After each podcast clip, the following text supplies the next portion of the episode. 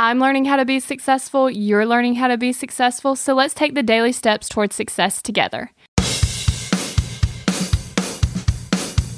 Today on the Daily Steps Towards Success podcast, we're discussing the fourth tip from seven practical tips to achieve a positive mindset on success.com, and it is to turn failures into lessons. So, when you go after your success, you're bound to run into failures. In fact, here's a quote from Colin R. Davis The road to success and the road to failure are almost exactly the same.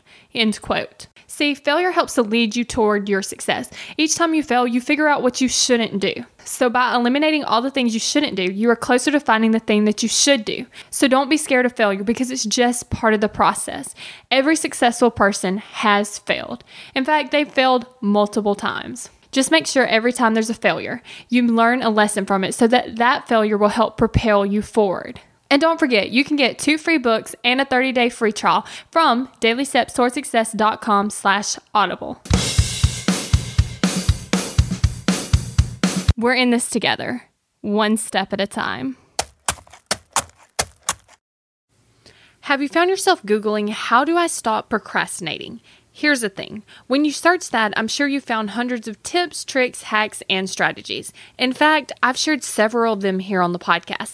The only thing is, did it work? Are you still procrastinating? If you are, then what you need isn't another hack. You need to focus on the actual thing that's causing you to not take action. Our thoughts control our feelings, our feelings control our actions, which means if you want to change your action or inaction, you first have to change your thinking. That's exactly what we focus on in my program, Kick Procrastination. This program is designed to help you go from procrastinating on your goals to taking massive action towards achieving them.